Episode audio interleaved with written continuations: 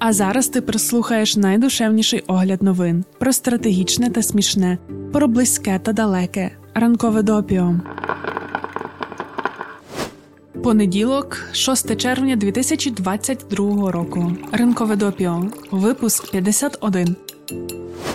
Доброго ранку. З початком нового тижня тебе. Скажи нам, а ти починаєш день з кави чи чаю? І чи не забуваєш пити воду? Це дуже важливо. Чи відомо тобі, що вода це одна з базових прав людини?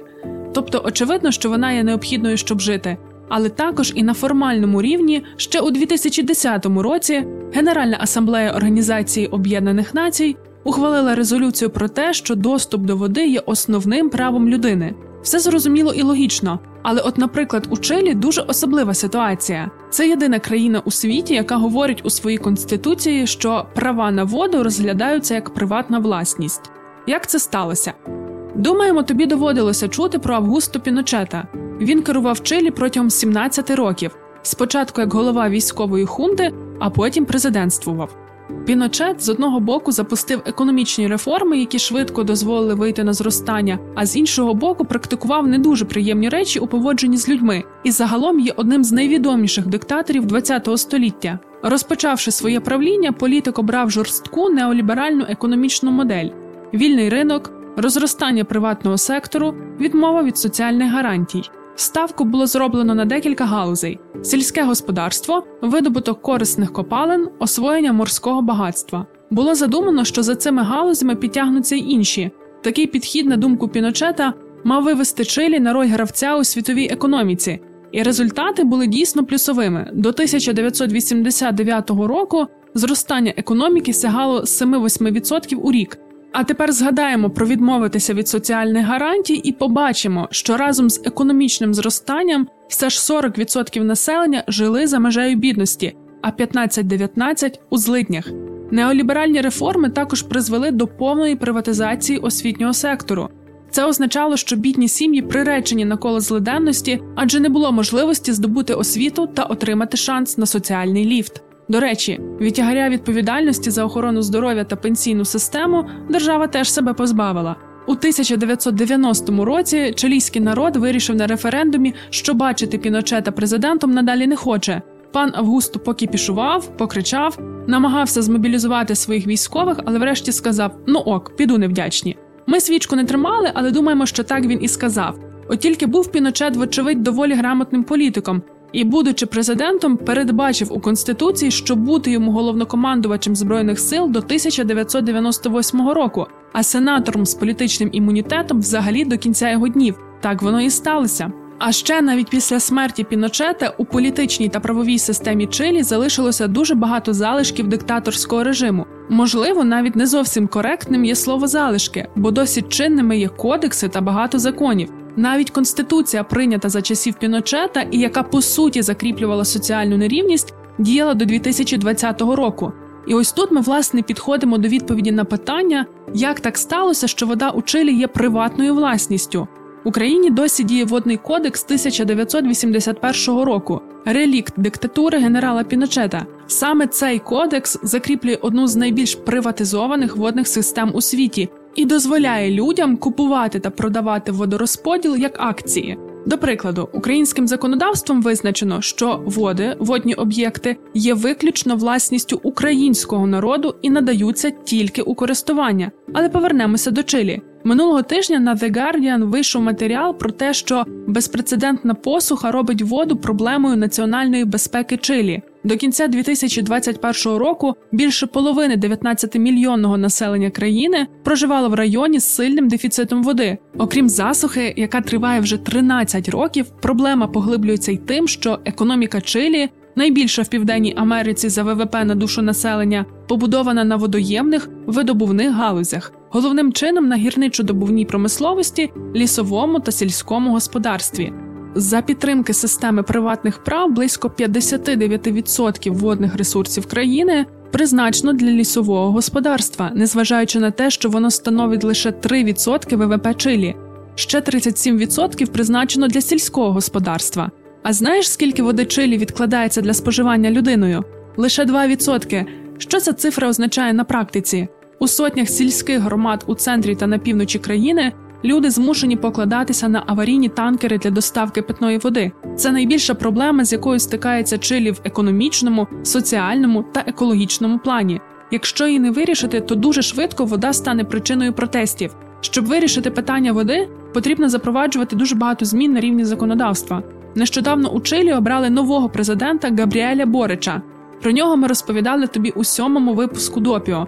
Ми тоді писали, що він 35-річний політик, нащадок хорватських та каталанських емігрантів, наймолодший президент в історії Чилі і просто красунчик. І якраз передвиборча програма Борича передбачала зміну конституції та вирішення проблеми води і цілого комплексу питань, що стосуються навколишнього середовища.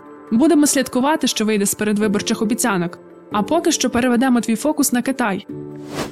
У суботу, 4 червня, якраз була 33-я річниця кривавих подій на площі Тянь Аньмень. У 1989-му китайські комуністичні війська відкрили вогонь, щоб покласти край студентським заворушенням на площі та навколо неї. Протести тривали на той момент півтора місяці. Серед вимог протестувальників були, зокрема, такі: виділення грошей на освіту, підвищення зарплат, повага до особистих прав та свобод, передбачених Конституцією КНР, боротьба з корупцією та подвійними стандартами у відносинах між звичайними громадянами та членами партії і їх родичами.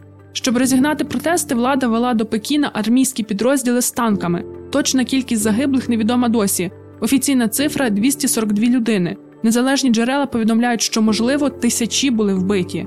Сьогодні влада Китаю забороняє будь-яке публічне вшанування подій на площі Тянь Аньмень. Наприклад, минулого року у Гонконзі поліція заблокувала парк, щоб запобігти зібранню людей для відзначення річниці, і заарештувала організатора запланованого віча. Цьогоріч заходи придушення набули ще більших масштабів. У суботу влада Пекіна встановила пристрої розпізнавання облич на дорогах, що ведуть до площі і зупиняла перехожих, щоб перевірити їхню особу, включно з великою групою велосипедистів, яких змусили окремо сканувати свої ідентифікаційні картки. Присутність поліції в цьому районі була помітно більшою ніж зазвичай. Кількість патрульних офіцерів збільшилася у 2-3 рази. З китайських соціальних мереж було видалено посилання на 4 червня. У Гонконзі поліція повідомила пізно в п'ятницю, що частина парку Вікторія, де вшанування відбувалося в попередні роки, буде закрита. І оскільки пандемія COVID-19 триває, люди не повинні брати участь у несанкціонованих зібраннях. Ну загалом нічого нового для Китаю. Було б більше здивування, якби вони дозволили якісь акції чи, хоча б згадки у соціальних мережах. Але ми розповідаємо тобі про ці чергові порушення не тільки з метою нагадати про те, що в Китаї все погано з правами і свободами людини. Ми просто хочемо зі свого боку вшанувати тих, хто боролися за свободу і загинули 4 червня 1989-го. Минулого тижня папа Римський знову увірвався в український інформаційний простір. Нам здається, що як публічна особа він діє виключно для того, аби дратувати українців. Дуже вже багато дивних заяв і дій. То спільна хода українки і росіянки, розмови з Орбаном, висловлювання про те, що гавкіт НАТО на двері Росії міг призвести до її вторгнення в Україну, розмірковування, чи варто давати Україні зброю. Минулого тижня це був твіт трьома мовами англійською, українською та російською. Цитуємо. Блокування експорту зерна з України ставить під загрозу життя мільйонів людей. Звертаюся із палким закликом гарантувати загальнолюдське право на харчування. Будь ласка, не використовуйте зерно, основний продовольчий продукт, як зброю на війні. Кінець цитати. Все в пасивному способі написано. Незрозуміло, хто зерно блокує, хто використовує пшеницю як зброю, і хто що з цим всім має робити. У нас питання: святіший отче, що вам заважає називати Росію агресором і терористом? Думаємо, що ніхто нам на це не відповість, але нічого. Ми знаємо, що дуже багато відповідей на гостро актуальні питання можна знаходити в історії, ба навіть більше минулим часто нехтують, а дарма, бо можна би було уникнути помилок теперішнього. Читаючи новину про папу римського, ми пригадали, як наприкінці травня бачили на Нью-Йорк Таймс статтю про Девіда Керцера, американського антрополога, історика та академіка, який спеціалізується на політичній, демографічній та релігійній історії Італії. Його книга Папа і Мусоліні таємна історія Пія XI і піднесення фашизму в Європі отримала Пуліцерівську премію 2015 року. І ось зараз вийшла нова книга Керцера Папа на війні, у якій автор розглядає роль церкви у Другій світовій війні та Голокості. Інформація, по якій написана книга, довгий час була засекреченою. Десятиліттями науковці здійснювали тиск на Ватикан, аби там відкрили архіви. Цього вдалося досягти лише у 2020-му. Керцер був одним з перших істориків, які отримали доступ до раніше секретних матеріалів. Серед тисячі неопублікованих документів він виявив, що між Гітлером і Пієм 12 вже через декілька тижнів після закінчення конклаву відбулися таємні переговори. Автор також показав, якою мірою Муссоліні покладався на італійське духовенство та релігійні установи, щоб отримати народну підтримку для вступу у війну, і як Муссоліні та Гітлеру вдалося маніпулювати понтифіком на свою користь. Керцер пояснює, чому, незважаючи на незаперечні докази безперервного винищення євреїв, Пій 12 ніколи не засуджував нацистських звірств. Антрополог робить висновки, що страх понтифіка перед комунізмом, його віра в те, що держави осі виграють війну, і його бажання захистити інтереси церкви спонукали не ображати Гітлера та Мусоліні. Папа також хвилювався, що протистояння фюреру відштовхне мільйони німецьких католиків, тож вирішив мовчати про Голокост. Судячи зі статті, містер Керцер пише дуже цікаві книги. Хочемо прочитати. А от щодо книги Папа на війні, то ще більше хочемо, аби її прочитав папа Римський Франциск. Можливо, він би краще зрозумів ціну мовчання і, нарешті, зміг би назвати Росію агресором, а ще перестати видавати в публічний простір різну дич.